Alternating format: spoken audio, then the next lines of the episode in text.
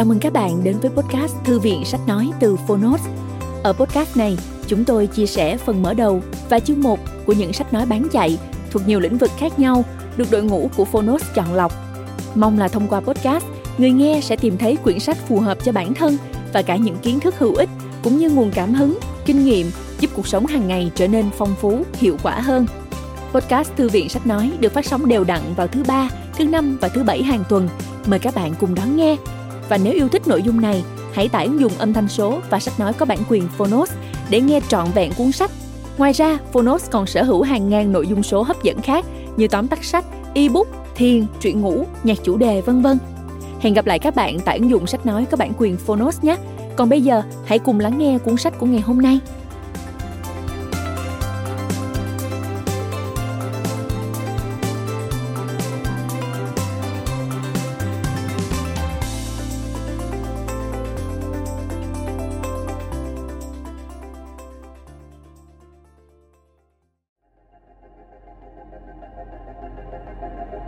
Bạn đang nghe từ Phonos. Nhà tiên tri Vanga và vũ trụ huyền bí. Tác giả, Anna Marianis. Người dịch, Thanh Thúy. Độc quyền tại Phonos. Thái Hà Books.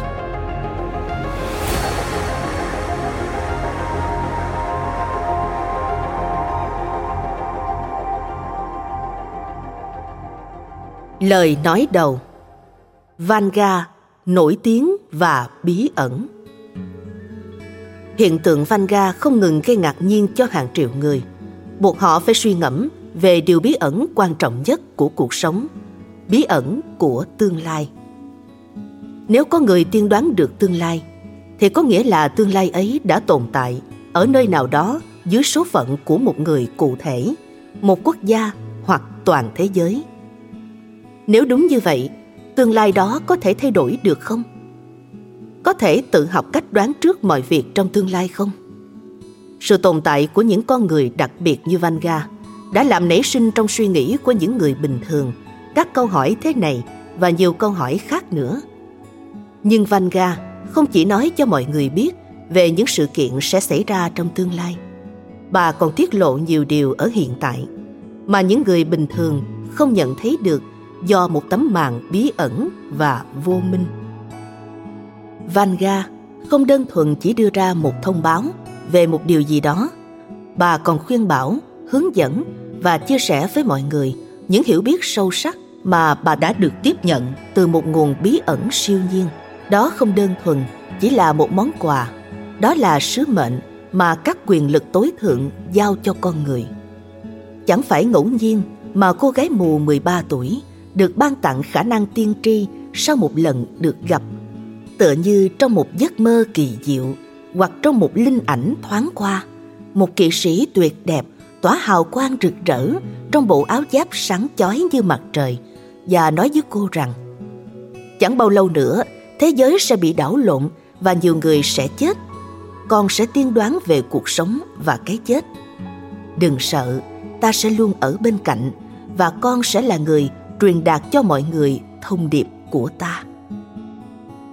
Ở bất cứ quốc gia nào trên thế giới, cũng có các nhà tiên tri. Vậy tại sao vanga lại trở nên nổi tiếng trên hầu khắp thế giới với khả năng dự đoán của mình?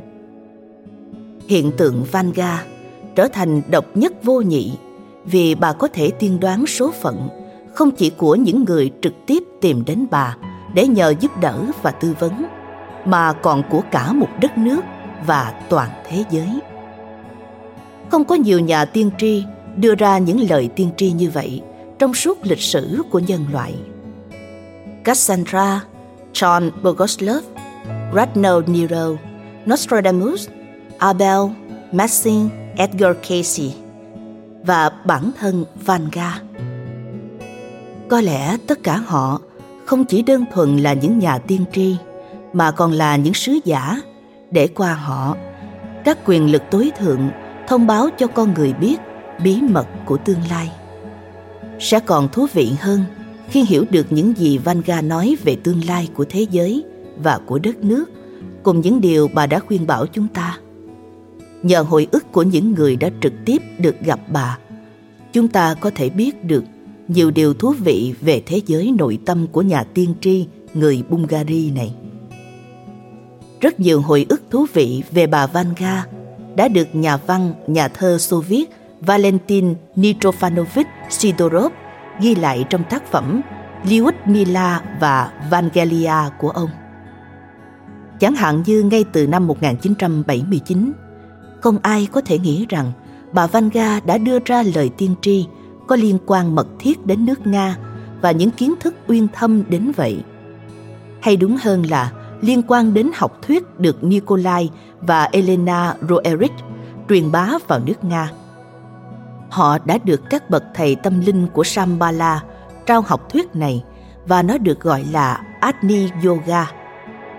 Về sau, Agni Yoga còn được biết đến dưới tên gọi là đạo đức sống hay học thuyết cuộc sống. Còn Vanga gọi học thuyết này là kinh thánh lửa. Nhờ đâu nhà tiên tri người Bungary có thể biết về sự tồn tại của học thuyết này? Nhiều khả năng nhà tiên tri là thông qua một người sùng bái và cũng chính là môn đồ của học thuyết này. Bà Lyudmila Shipkova, con gái cựu lãnh đạo Bungary Todor Shipkov. Bà Lyudmila từng giữ một vị trí lãnh đạo ở Bulgaria, tương đương với chức Bộ trưởng Bộ Văn hóa ở Nga và được biết là người rất thân thiết với Vanga, thậm chí còn được nhà tiên tri gọi là con gái yêu của mình. Song điều đáng nói là Vanga không chỉ biết về sự tồn tại của học thuyết cuộc sống, bà còn đánh giá cao và dự đoán một tương lai vĩ đại cho học thuyết này, không chỉ ở nước Nga mà trên toàn thế giới. Điều này đã được những người Bulgari theo học thuyết của Roerich, thành viên của hội Roerich Bulgari, có quen biết Vanga xác nhận. Chúng ta hãy nhớ lại những gì Vanga nói về học thuyết của Shambhala. Như bông hoa trắng, nó sẽ bao phủ trái đất và nhờ đó con người sẽ được cứu thoát. Học thuyết mới sẽ đến từ nước Nga. Đó sẽ là một nước Nga trong sạch sẽ có tổ chức bạch y huynh đệ ở Nga. Từ đó học thuyết sẽ bắt đầu lan rộng trên khắp thế giới. V.M. Sidorov trích Lyudmila và Vagelia. Chú thích Cuốn sách đã được tái bản với tựa đề Vanga nước Nga 2010, 2012, 2019, 2039. Nhà xuất bản Moscow 2010. Tất cả các chú thích trong sách đều được dịch từ bản gốc tại sao Vanga lại coi trọng kinh thánh lửa? Phải chăng sự nhiệt tình của Lyudmila Zipkova đã ảnh hưởng tới Vanga, khiến bà bắt đầu coi Agni Yoga như một học thuyết có thể cứu cả thế giới? Hẳn là không phải do ảnh hưởng của Lyudmila, vì so với Lyudmila Zipkova, Vanga lớn tuổi hơn nhiều và vốn sống cùng kinh nghiệm của bà, không cho phép bà mù quáng tin theo niềm đam mê tâm linh của cô bạn trẻ. Chính năng lực tiên tri đặc biệt về quá khứ và tương lai đã cho phép Vanga đánh giá khách quan tiềm năng thực sự của học thuyết cuộc sống. Chúng ta cần những kiến thức bí mật để làm gì? Thật thú vị, khi rất nhiều kiến thức mà Vanga có được từ món quà của nhà tiên tri, hóa ra rất gần với những nguyên lý cơ bản của kinh thánh lửa phần lớn những hiểu biết của bà về thế giới vô hình và tương lai chốn trần gian của chúng ta đều khẳng định những gì được nói tới trong Agni Yoga. Đề cập tới khả năng thâm nhập của mình vào những bí mật của thế giới vô hình, nhà tiên tri nói Trong đêm thanh vắng, khi mọi người đang ngủ, tôi lắng nghe những âm thanh của vũ trụ. Tôi nghe thấy những tiếng chuông trên trời báo thời gian và tiếng tất cả các sinh vật đáp lại tiếng chuông đó. Nhờ đó mỗi bông hoa đều biết khi nào nở tung các cánh hoa, hay con gà biết khi nào cất tiếng gáy. Giá mà tôi có thể kể cho mọi người, tất cả những gì tôi thấy. Tôi bị choáng ngợp trước những bí mật của thế giới mở ra trước mắt mình. Nhưng tôi không thể kể cho các bạn. Nó giống như một hồ chứa đầy nước. Thêm một chút nữa là con đập không chịu được áp lực và lúc đó thì chỉ Chúa mới cứu giúp được chúng ta. Tại sao Vanga không được tiết lộ cho mọi người tất cả những bí mật về một thế giới mà bà được biết? Ai đã ra lệnh cấm chuyển giao những thông tin này? Có những quyền lực tối thượng đã trao cho nữ tiên tri một sứ mệnh đặc biệt, đồng thời cho bà biết những gì có thể và không thể tiết lộ cho những người cùng thời hay việc cấm tiết lộ cho thế giới những kiến thức bí mật là do hoàn cảnh lịch sử xã hội của thời kỳ đó. Dù sao đi nữa, con đập mà theo Vanga đã ngăn giữ những kiến thức về một thực tại khác ở thế giới của chúng ta, dường như phần nào đã bị phá bỏ. Trong thời đại mới, các tác phẩm bí truyền đã tràn vào nga và các nước đông âu hết sức đa dạng. Lẽ dĩ nhiên điều đó thực sự gây ra rất nhiều tranh cãi bên cạnh những nghi lễ huyền bí chắc chắn có hại cho sự phát triển tâm linh của con người những kiến thức bí truyền đích thực cũng trở nên phổ biến hơn với đông đảo độc giả nhất là học thuyết của Roerich mà Vanga gọi là kinh thánh lửa. Học thuyết này rất toàn diện, đề cập đến tất cả các câu hỏi và các vấn đề chỉ có thể tồn tại trong khuôn khổ kiến thức bí truyền. Nhưng nhìn chung, kiến thức này rất bí truyền và cứ bí ẩn như vậy đối với chúng ta. Vì thực tế là không phải ai cũng có khả năng tiếp cận và nắm bắt thực sự nền tảng của học thuyết này. Tại sao vậy? Nói chung, đó là vì không phải ai cũng đều cố gắng tìm hiểu thực sự về thế giới và con người. Kiến thức chân chính luôn luôn phức tạp và để làm chủ được nó, chúng ta cần có trí tuệ, nỗ lực sự lao động và ý chí. Nó không giống việc đọc các cuốn truyện kiểu như Harry Potter để giải trí hay các cuốn sách ăn theo tương tự nói về cách thức đơn giản để có được những gì bạn mong muốn trong cuộc sống nhờ vào sự giúp đỡ của luật hấp dẫn bằng ý nghĩ. Trên thực tế, hầu hết mọi người thích những điều bí truyền dân túy hơn. Vắt óc suy nghĩ, nghiên cứu nghiêm túc một cái gì đó, phân tích và thậm chí cố gắng để cải thiện chính mình. Điều đó không phải dành cho tất cả mọi người. Hầu hết đều thích ru ngủ bản thân bằng những kỳ vọng màu hồng, rằng có thể cải thiện cuộc sống của mình mà không tốn nhiều nỗ lực. Kiểu như cầu mong, gửi gắm một ý nguyện vào vũ trụ, và sau một hai tuần sẽ nhận được những gì mong muốn. Cũng giống như những câu chuyện cổ tích cầu được ước thấy sự khác biệt duy nhất ở đây là không phải trẻ con, mà chính người lớn, các bậc cha chú của chúng lại tin vào điều này. Và khi mong muốn không thành hiện thực, họ thất vọng và không thể hiểu nổi tại sao. Nếu họ có trí tuệ và sự kiên nhẫn để tìm hiểu những kiến thức bí truyền thực sự, thì họ sẽ ngay lập tức hiểu được lý do. Tiếc thay hầu hết mọi người đều thích ảo tưởng ngọt ngào hơn là sự thật khắc nghiệt của cuộc sống. Đó là lý do tại sao kinh thánh lửa cho đến bây giờ, sau khi đã được truyền bá rộng rãi trên thế giới, vẫn không phải dành cho tất cả mọi người, kể cả những người cơ bản có quan tâm đến các kiến thức bí ẩn. Còn bao nhiêu người không hề quan tâm đến bất cứ điều gì khác ngoài tiền bạc, tình ái và những trò tiêu khiển thô thiển. Nhưng rồi sẽ đến một lúc nào đó, con đập ngăn chặn kiến thức tâm linh sẽ bị phá hủy đối với cả những người không quan tâm đến kiến thức này. Điều này sẽ sớm xảy ra. Nếu như tin theo tất cả các nhà tiên tri trên thế giới, trong đó có vanga và nó sẽ xảy ra trong một sự kiện mà kinh thánh gọi là khải huyện apocalypse ở thời kỳ apocalypse, ngay cả những người hoài nghi nhất và những người cơ bản vốn không hề quan tâm đến vấn đề tâm linh đều sẽ hiểu rằng thực sự có tồn tại một thế giới đặc biệt. Và vào những thời điểm lịch sử nhất định, nó sẽ xâm nhập vào số phận con người. Đôi khi, kiểm soát số phận con người khác hẳn với mong muốn của chúng ta.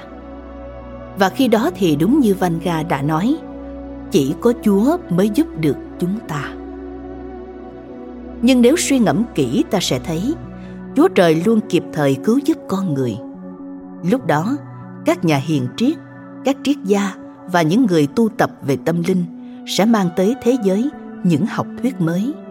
Kèm theo đó là những kiến thức để biết cái gì sẽ xảy ra trên trái đất trong tương lai gần và lý do vì sao phải nhận thức như thế nào và phải làm gì để không trở thành nạn nhân trong những hoàn cảnh khó khăn. Với những người ở thời đại chúng ta, Kinh Thánh Lửa là một học thuyết như vậy. Vanga đã biết điều đó vì một trong những lời tiên tri của bà đã tiên đoán rằng học thuyết này sẽ cứu thế giới. Và điều thú vị nhất chính là khả năng phi thường của Vanga. Những ý tưởng cùng lời tiên tri của bà đã minh họa sống động, đôi khi còn là chứng cứ xác thực cho những gì được nói đến trong Kinh Thánh Lửa. Thú vị hơn nữa là ta được làm quen với học thuyết này, những lời khuyên và cảnh báo mà nó mang đến cho mọi người. Nhưng trước khi quay lại với Kinh Thánh Lửa, chúng ta hãy thử tìm hiểu xem Vanga là người như thế nào và là hiện tượng đặc biệt ra sao.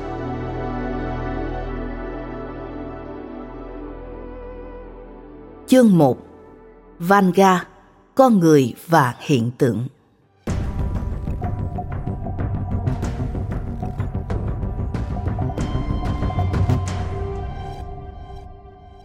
40 năm bên cạnh Vanga. Dragomir Gigov, một trong những người quen lâu năm của Vanga, một nhân chứng về khả năng đặc biệt của bà, đã kể lại những kỷ niệm thú vị với Vanga.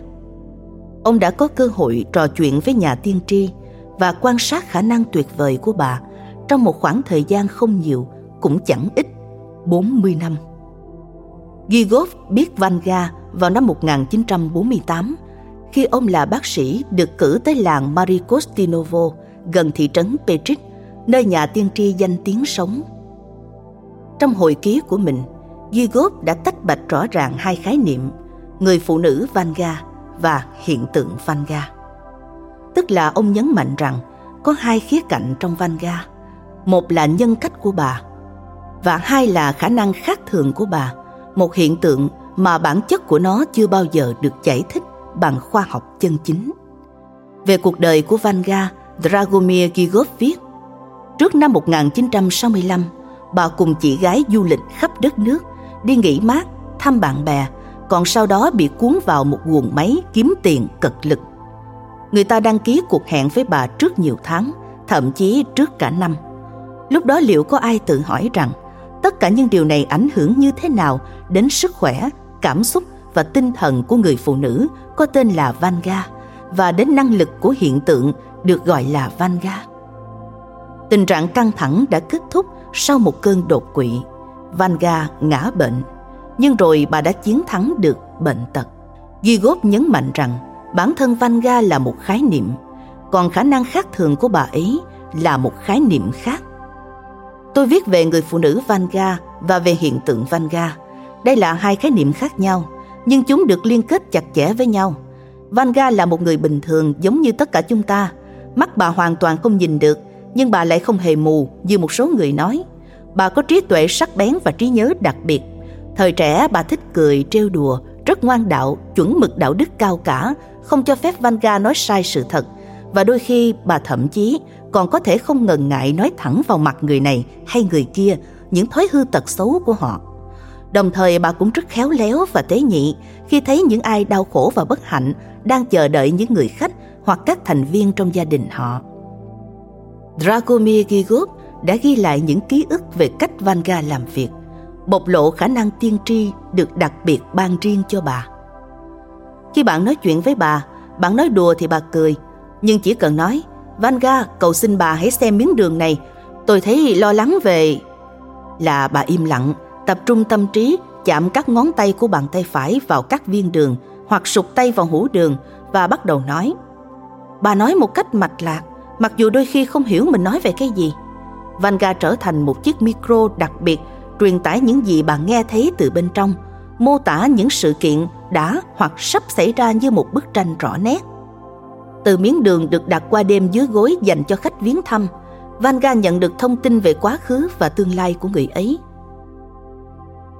Sau khi trả lời chi tiết câu hỏi, bà giống như chiếc máy thu thanh đã ngắt kết nối và lại tiếp tục cuộc trò chuyện bị gián đoạn. Theo ghi góp chứng kiến, món quà màu nhiệm dành riêng cho Vanga là một gánh nặng đối với bà. Ngay chính bà cũng nói rằng nhiều người ghen tị với bà, kể cả những người thân. Nhưng thực sự họ không hiểu những khó khăn khi phải trở thành người nhận món quà như vậy. Không lâu trước khi mất, Vanga đã nói như một di chúc tinh thần để lại cho người thân của mình. Tôi bị bệnh và sẽ sớm ra đi. Đừng ghen tị với tôi về bất cứ điều gì, mà hãy thương tiếc cho cuộc đời của tôi, vì nó là gánh nặng không thể chịu nổi. Khi tiếp xúc với mọi người, Vanga bất đắc dĩ trở thành con tin của món quà đặc biệt đó. Những người tìm đến nhà tiên tri là những người đang gặp vấn đề nghiêm trọng trong cuộc sống, những người bất hạnh và đau khổ, và cả những người muốn nhận được lời khuyên về cách khắc phục các rắc rối đã xảy ra hoặc chí ít giảm thiểu những điều bất hạnh. Lướt qua tình hình cuộc sống của khách bằng cái nhìn nội tâm, Vanga chụp ảnh các thông tin của khách, đồng thời tiếp nhận gánh nặng của những cảm xúc tiêu cực ở người đang gặp bất hạnh. Sự đau khổ của những người tìm đến với bà để được tư vấn ảnh hưởng rất lớn đến trạng thái tinh thần của bà. Và Gigov nhớ lại, trong những tình huống nguy cấp, kịch tính liên quan đến nỗi đau của con người, bà ấy rơi vào trạng thái xuất thần, mất ý thức. Tôi đã đôi lần chứng kiến điều này. Khi hồi tỉnh, bà dậm chân xuống đất nói một cách hào hứng, rồi sau đó lại hỏi mình đang nói cái gì. Bà thường than thở với tôi rằng tôi có tội lỗi gì mà phải gánh chịu những bất hạnh của người khác? Liệu có thể mang nổi mọi khổ đau của con người không?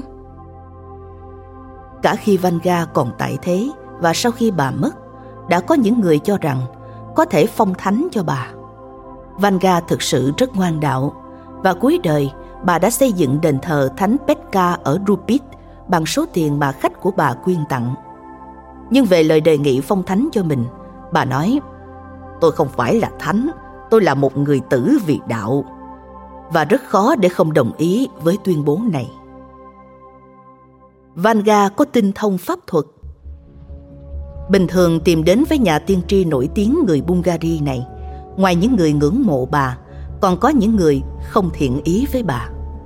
Những người này loan tin rằng nhà tiên tri là phù thủy và tất cả những điều kỳ diệu mà bà tạo ra ít nhiều đều có sự can thiệp của thế lực đen tối.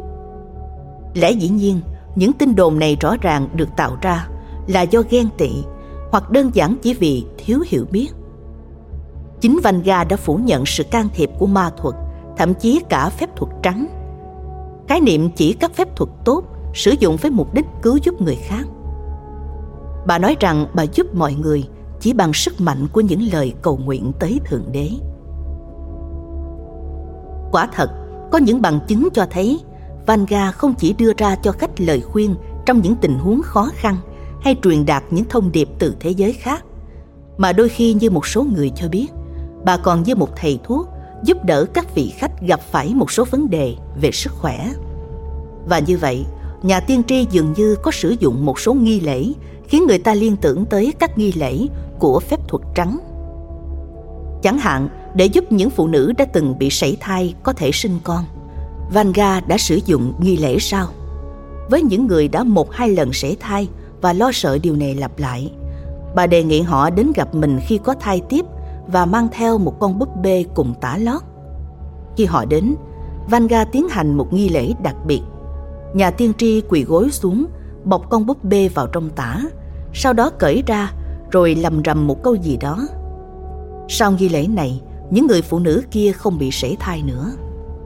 Việc mang thai diễn ra bình thường và kết quả là sự ra đời của những đứa bé khỏe mạnh. Nghi lễ này Vanga thực hiện không chỉ một lần. Người ta nói rằng nghi lễ này có thể ngăn chặn được nguy cơ sảy thai lặp lại cho nhiều phụ nữ. Tuy nhiên, việc Vanga sử dụng một số nghi lễ nhìn chung không nói lên rằng bà đã áp dụng những yếu tố ma thuật vào hoạt động của mình. Nói cho cùng, các giáo sĩ chính thống cũng tiến hành các nghi lễ trong các buổi lễ tại nhà thờ và ở nhà tín đồ đó thôi. Còn không phải ngẫu nhiên mà Vanga khẳng định ý nghĩa toàn cầu to lớn của Kinh Thánh Lửa. Học thuyết này phù hợp với thế giới quan riêng của bà, những kiến thức bà nhận được từ đấng tối cao, từ những cố vấn trên trời. Trong Kinh Thánh Lửa cũng như trong Kitô giáo, việc theo đuổi bất kỳ hình thức phép thuật nào, kể cả phép thuật trắng, đều bị chỉ trích gây gắt. Những hậu quả khủng khiếp của thuật phù thủy không chỉ đối với những người theo đuổi nghề này mà đối với cả nhân loại cũng được nhắc tới. Đây là những gì mà cuốn sách của học thuyết này nói về phép thuật và thuật phù thủy. Điều luôn sẵn có trong các giao ước cổ đại không phải phép thuật mà là sự ngưỡng vọng với Thượng Đế. Khi mối tương giao với Thượng Đế bắt đầu bị gián đoạn, chính bản thân con người ở cõi trần gian đã coi phép thuật như một cách thức giao tiếp bắt buộc, nhưng cũng giống như mọi thứ ép buộc, phép thuật hướng đến những cách thức biểu hiện đen tối nhất. Ranh giới giữa ma thuật và phép thuật trắng trở nên khó nắm bắt bởi chính sự phức tạp của nó. Do đó, để đi tới tương lai, con người nên từ bỏ phép thuật. Đừng quên rằng các phép thuật cũ đều gắn với các hình thức sống khác nhau. Xét cho cùng, phép thuật dựa trên việc thực hiện chính xác các điều kiện kỹ thuật. Nhưng nếu tất cả các công thức của cuộc sống đã thay đổi, thì kết quả của phép thuật tất yếu cũng thay đổi. Do vậy, phép thuật hiện đại bao gồm cả thuật gọi hồn và các hình thức biểu hiện khác thấp hơn. Tất cả những người nghiên cứu quy trình của các công thức không nhận ra rằng nó được viết ra với mục đích sử dụng hoàn toàn khác. Ngoài ra, họ hoàn toàn quên rằng tất cả các điều kiện và các công thức bậc cao hầu như đã không được ghi lại, hoặc nếu được ghi lại thì ở dạng những biểu tượng mà ý nghĩa của chúng giờ đây không ai hiểu được. Do đó, các nghiên cứu hiện đại về phép thuật đã trở thành thứ triết học kinh viện vô nghĩa, hoặc tệ hơn, thành lễ thờ cúng quỷ sa tăng. Do đó, cần phải khẳng định về việc thủ tiêu phép thuật. Hãy cứ để phép thuật ở lại chỗ những thầy đồng bà cốt. Có quá nhiều hiện tượng ám ảnh trên trái đất. Chú thích Ám ảnh là trạng thái mà trong đó sự kiểm soát ý thức của một người bị xâm chiếm bởi một hoặc nhiều yếu tố tiêu cực của cõi tâm linh. Khi đó, yếu tố này thường bộc lộ qua hào quang, gọi là trường sinh học của con người và tồn tại nhờ việc hút năng lượng của con người – trạng thái ám ảnh đã thấy từ lâu ở con người đã dẫn tới việc hành lễ trừ tà, trục xuất ma quỷ khỏi thân thể con người.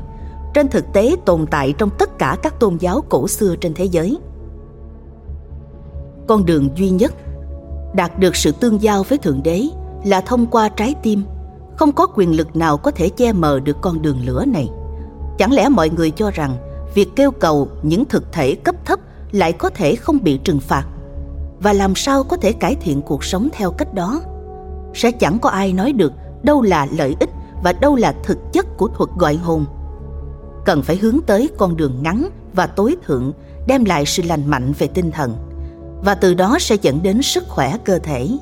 Việc từ bỏ phép thuật sẽ là viên đá trắng trên con đường bình an. Trích Thế giới lửa phần 2 trang 249 Như chúng ta thấy, các tác giả của Agni Yoga đều coi phép thuật là không tốt. Câu hỏi đặt ra là Vanga có ý gì không khi nói tới tác dụng cứu độ thế giới của học thuyết cuộc sống và do đó phá vỡ giới luật cùng nguyên tắc đạo đức của nó? Không hề có ý gì. Hơn nữa, nhà tiên tri cũng không cần đến bất kỳ phép thuật nào. Bà sở hữu những khả năng tâm linh mạnh nhất và có thể gây ảnh hưởng đặc biệt đến mọi người mà không cần bất kỳ mưu trước và phép thuật nào.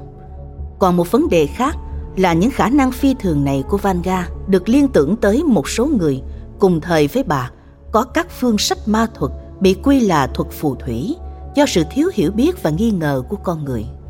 Có thể làm gì đây khi bản chất của hầu hết mọi người là coi mọi hiện tượng bất thường là sự lừa bịp hoặc tệ hơn nữa là có dính dáng tới ma quỷ liên quan tới những tin đồn và chuyện lượm lạc rằng Vanga có vẻ như đã có một khởi đầu tồi tệ.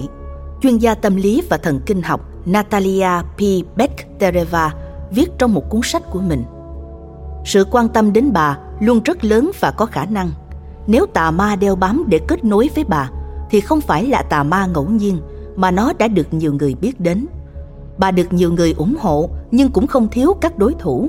Họ sẽ không bỏ lỡ một miếng mùi ngon như thế. Vanga biết điều gì?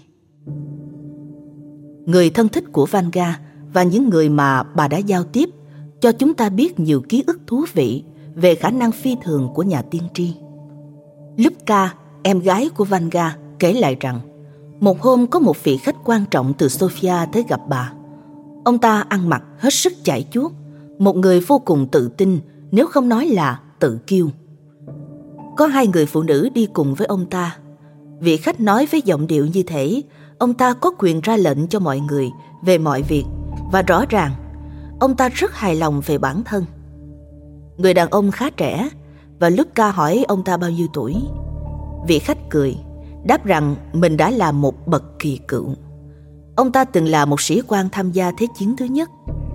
Theo vị khách, một phép lạ đã giúp ông sống sót trở về từ mặt trận sau khi đã tham gia rất nhiều cuộc chiến tàn khốc và đẫm máu. Nhưng kể từ khi may mắn sống sót trở về, ông bắt đầu quan tâm chăm sóc tới bản thân mình hơn bất cứ điều gì khác. Và tới khi đó vẫn tiếp tục làm như vậy. Chính điều này, như lời vị khách khẳng định, là bí quyết đem lại vẻ ngoài trẻ trung của ông. Nghe xong những lời này, Vanga dậm chân bực tức và thốt lên một điều gì đó có thể được dịch ra là Đến mức này là quá đủ với anh ta rồi. Không ai trong số những người có mặt khi ấy hiểu được ý nghĩa của lời nói đó. Nhưng ba ngày sau khi người khách thủ đô kia tới gặp Vanga, một trong hai phụ nữ đi cùng ông ta hôm đó thông báo cho Luca rằng ông ta đã bị đột tử. Cũng có lúc dù khá hiếm, Vanga có thể tỏ ra gay gắt và cay nghiệt với khách. Một lần có một người đàn ông đến gặp bà và bị bà mắng nhiếc ngay khi vừa bước qua ngưỡng cửa. Anh đến gặp tôi làm gì? Ra khỏi đây ngay! Anh đã chửi bới tôi suốt cả dọc đường đến đây rồi còn gì? Thế mà vẫn đến gặp tôi! Đi đi! Nhà tiên tri gần như hét lên với vị khách này. Người đàn ông ngay lập tức quay ra, không hề phản đối. Sau đó được biết, trên đường trở về, ông này đã bị tai nạn và qua đời. Khó mà có thể đổ lỗi cho Vanga về cái chết của người này. Dẫu cho sự đón tiếp cay nghiệt của nhà tiên tri có lẽ đã tác động đến trạng thái cảm xúc của ông ta khi đang lái xe. Có lần nhà tiên tri bị ăn trộm. Hôm đó Vanga và mọi người trong gia đình đi vắng. Bọn trộm mò vào nhà và lục tung đồ đạc lên. Trong nhà Vanga khi đó không có tiền và kẻ trộm chỉ lấy đi vài món đồ lặt vặt. Người nhà Vanga báo cảnh sát. Cảnh sát đến, do biết được khả năng phi thường của Vanga. Liền hỏi bà xem bà nghi ngờ ai. Vanga đáp rằng đó là đám trộm vặt, toàn những thanh thiếu niên lưu manh côn đồ và chúng sẽ sớm quay lại trả các đồ vật đã lấy cắp. Quả thật, mấy ngày sau, có một số thanh thiếu niên đi cùng cha mẹ đến nhà Vanga và mang theo những đồ vật đã lấy cắp của nhà tiên tri.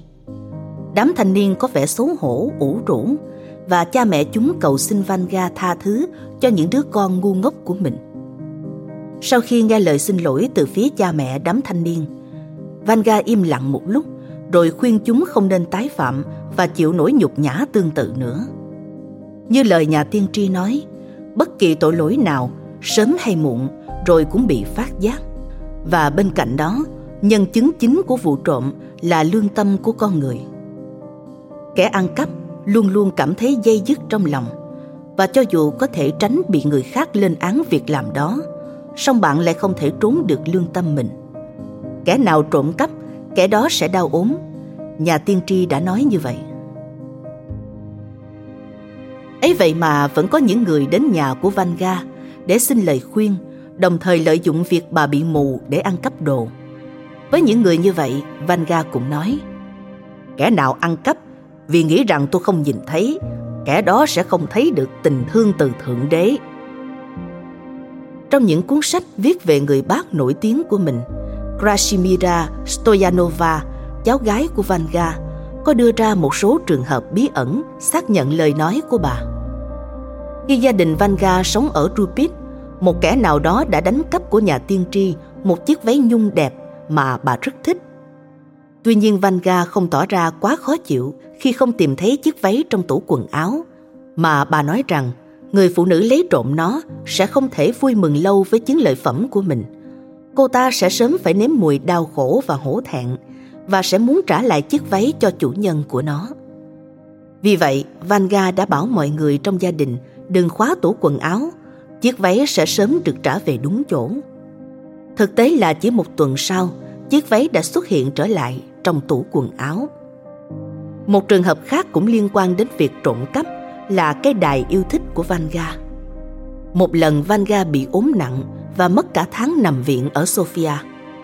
Khi trở về nhà, bà không tìm thấy chiếc đài ưa thích của mình. Krasimira cố gắng tìm kiếm cũng không thấy và phải báo cho bà biết. Vanga chỉ khẽ đáp, không sao, anh ta sẽ mang trả lại chiếc đài cho bác thôi. Và quả thật, không lâu sau, có một người đàn ông đứng tuổi đã từng làm việc trong nhà bà, giúp bà tiếp đón khách tìm đến. Người đàn ông này bỗng nhiên ốm nặng, không thể đến làm việc và mang trả cho Vanga chiếc đài trong khi vẫn đang ốm. Ông ta xin lỗi Vanga về hành vi tồi tệ của mình, thậm chí còn rơm rớm nước mắt, quả quyết rằng ông ta đã lấy cái đài của bà chỉ vì ông ta tin chắc là bà đã bị bệnh lâu ngày nên khó qua khỏi. Vanga nhẹ nhàng đáp rằng bà không ác cảm với hành động đó và hoàn toàn tha thứ cho ông ta. Nhưng điều đó không giúp được gì cho ông ta. Ông ta đã tự bị trừng phạt và phải trả giá đắt cho lỗi lầm của mình. Ngay cả khi bà muốn giúp ông ta thì bà cũng không thể làm được gì vì đã quá muộn. Vài ngày sau, người đàn ông này qua đời. Dường như bằng năng lực tư duy của mình, Vanga có thể tác động đến tận sâu tâm thức hay siêu thức của con người, nghĩa là tới cái được gọi là tinh thần và lương tâm. Điều này được thể hiện trước hết với những người đã cố ăn cắp một vật gì đó trong nhà bà. Tác động tinh thần của Vanga dường như đánh thức lương tâm đang ngủ của những người đã thử trộm cắp và khiến họ lo nghĩ về những hành động xấu xa của mình, tới mức phải tự trả lại cho nhà tiên tri những món đồ đó. Những điều không thể lý giải. Từ câu chuyện của các nhân chứng, có thể thấy vanga có một khả năng rất đặc biệt bà có thể đưa con người vào các trạng thái thay đổi của ý thức. Chẳng hạn như cho họ khả năng thấu thị trong một lúc. Đúng là rất hiếm khi nhà tiên tri sử dụng khả năng này. Vì thực tế có rất ít khách của vanga kể về điều này trong các hồi ký của họ. Điều thú vị là người chứng kiến một thử nghiệm tương tự diễn ra dưới ảnh hưởng của Vanga, không ai khác lại chính là người đứng đầu Ủy ban liên ngành đầu tiên ở Bulgaria, chịu trách nhiệm nghiên cứu các hiện tượng đặc biệt. Phó giáo sư, nhà vật lý trường đại học Sumen, Iordanka Peneva. Mong muốn hiểu được tất cả hiện tượng bất thường như một nhà khoa học chân chính, Iordanka Peneva đã tìm gặp Vanga nhờ bà giúp giải thích bản chất tự nhiên của một số hiện tượng thấy đứng trước mặt mình là một nhà khoa học nghiêm túc, thẳng thắn. Vanga ngay lập tức thể hiện khả năng đặc biệt của mình.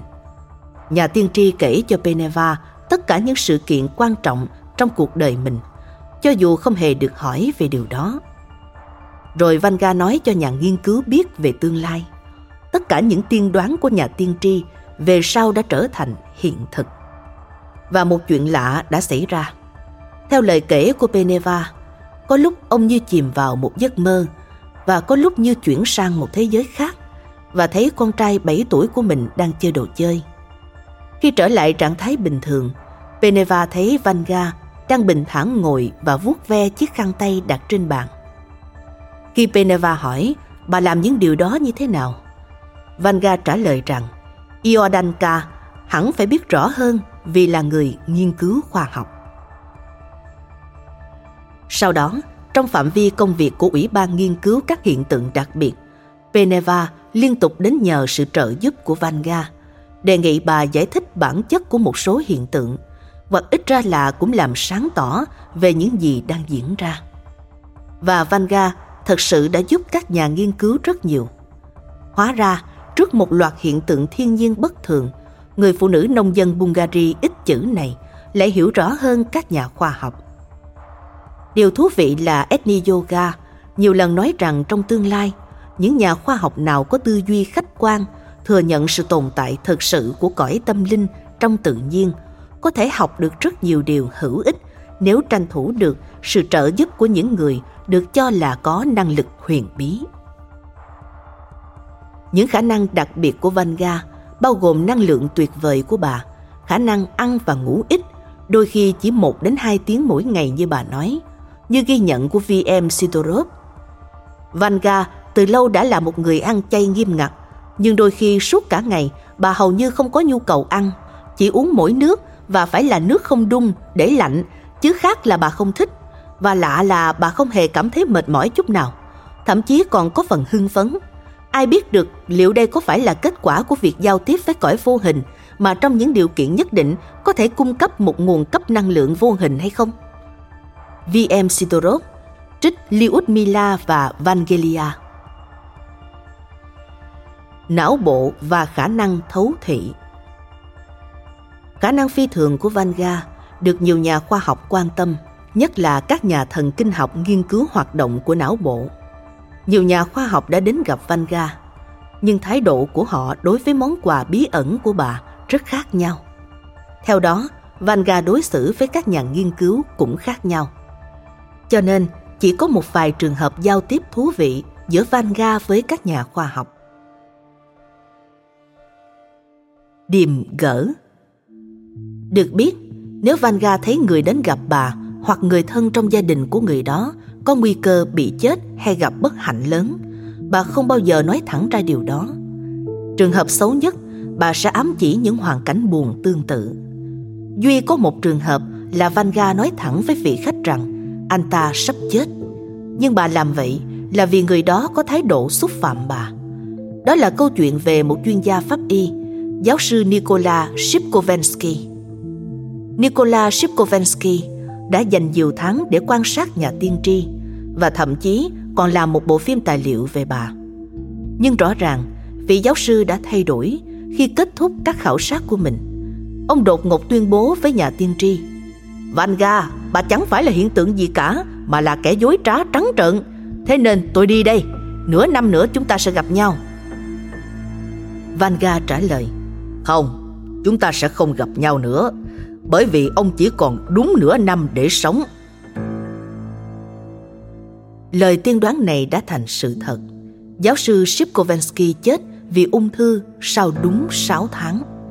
Ông cũng không kịp hoàn thành bộ phim của mình về Vanga Theo các nguồn tin khác Lời tiên đoán điềm gỡ mà Vanga nói thẳng vào mặt vị giáo sư này có liên quan đến các yếu tố khác.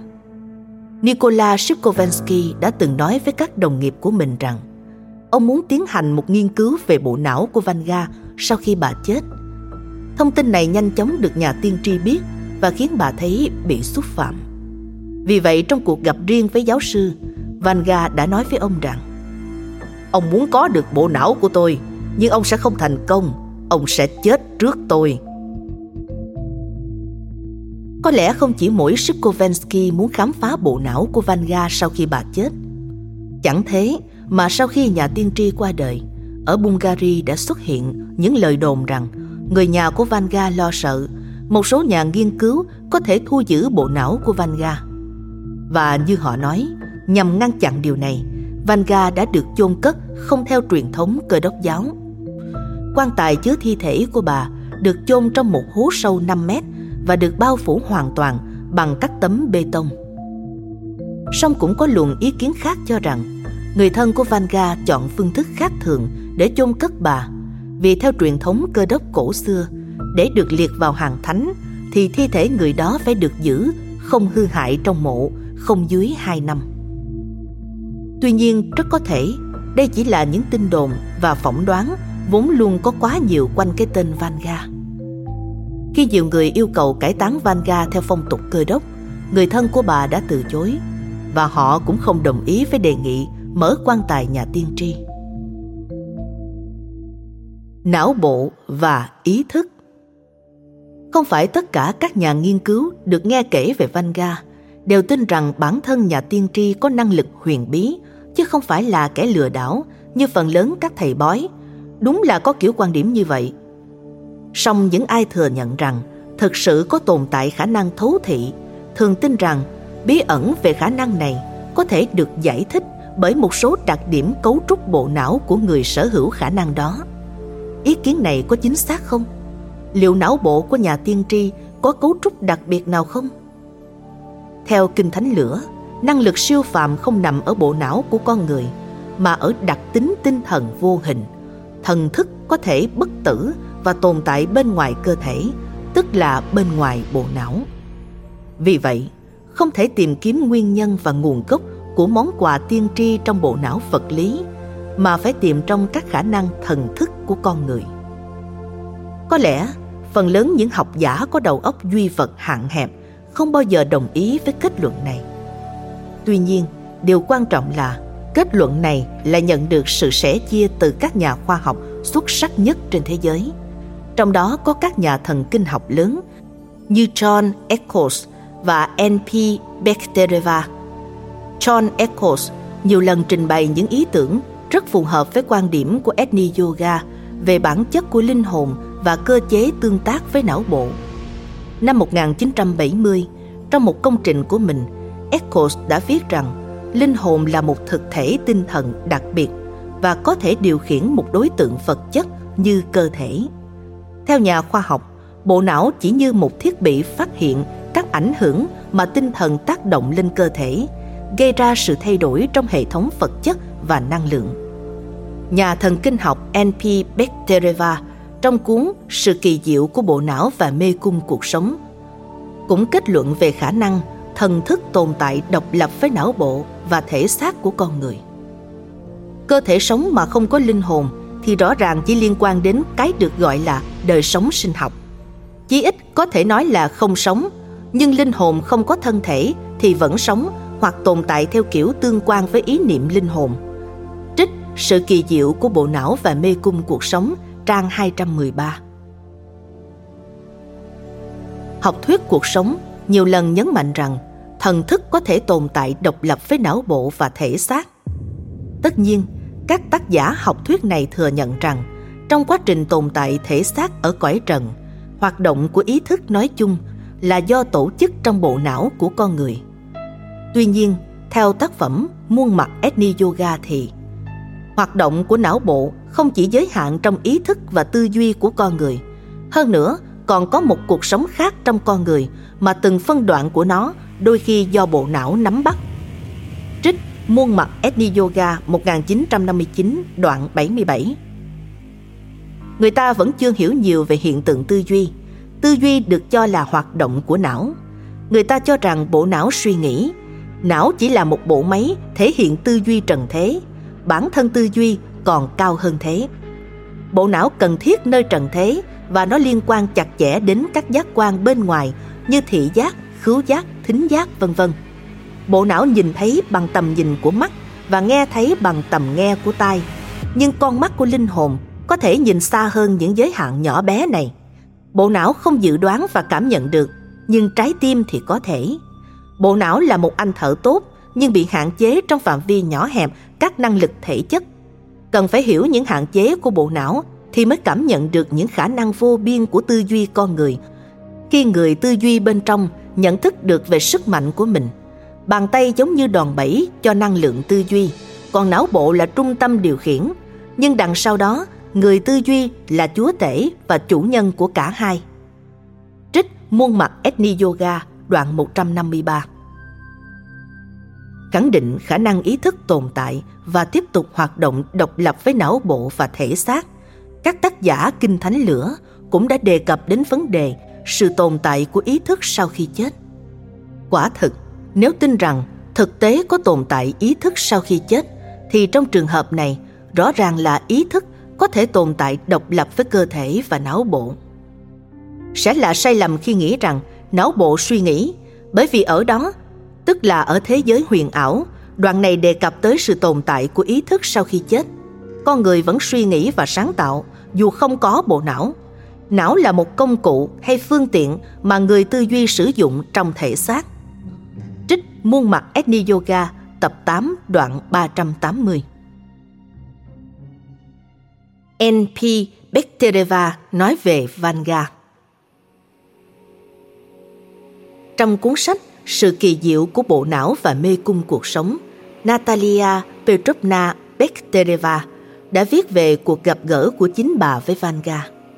Trên thực tế, Bektereva đã đến thăm Vanga nhân chuyến đi công tác ở Bulgaria với mục đích được chứng kiến tận mắt hiện tượng đặc biệt này và dựa trên cơ sở những gì mắt thấy tai nghe để đưa ra kết luận về việc liệu con người thực sự có khả năng thấu thị không hay chỉ là sự bịa đặt lừa dối.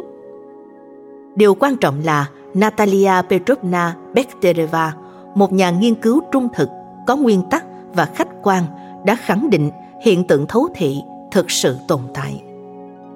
Điều quan trọng đối với tôi là được thấy một người có những khả năng đặc biệt đã được kiểm chứng qua cả số trường hợp lẫn thời gian.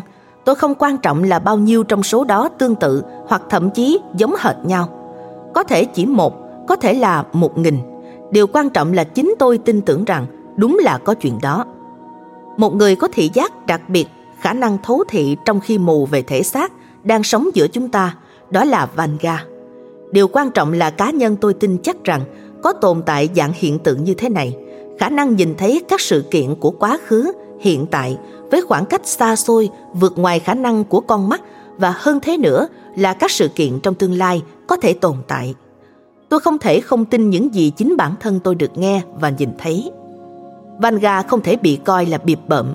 Theo Viện Hàn Lâm Khoa học Bulgari, đến nay số lượng tiên đoán về hiện tại và tương lai của Vanga trở thành sự thật đã đạt tới 80%.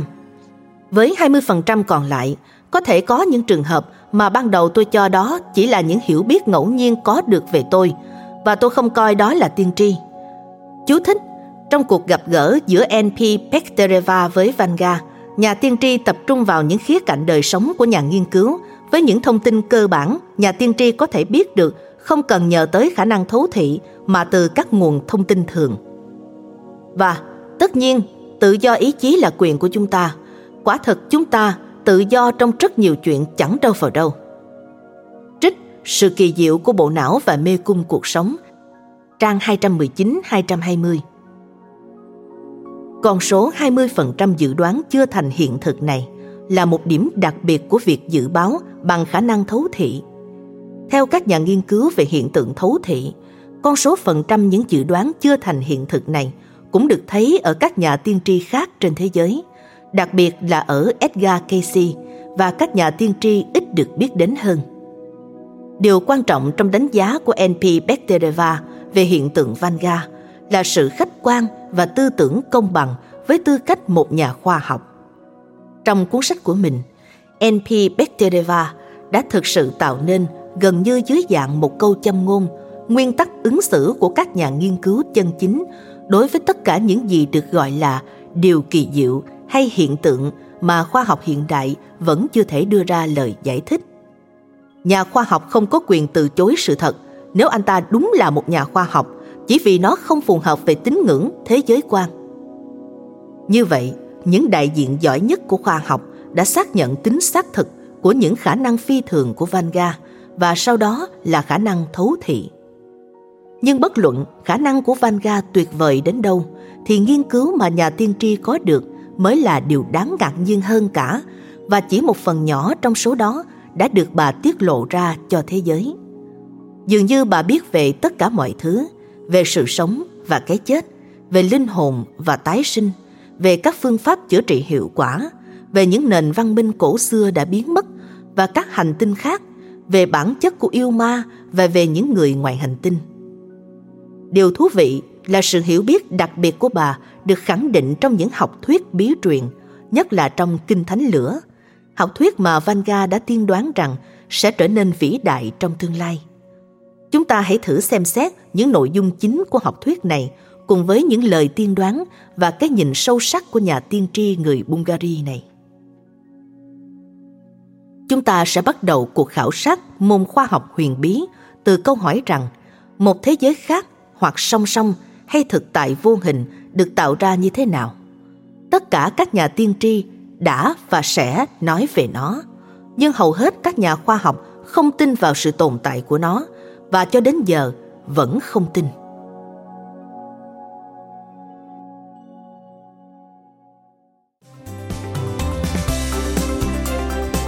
Cảm ơn các bạn đã lắng nghe podcast Thư viện Sách Nói. Podcast này được sản xuất bởi Phonos ứng dụng sách nói có bản quyền và âm thanh số dành cho người Việt. Hẹn gặp lại ở những tập tiếp theo.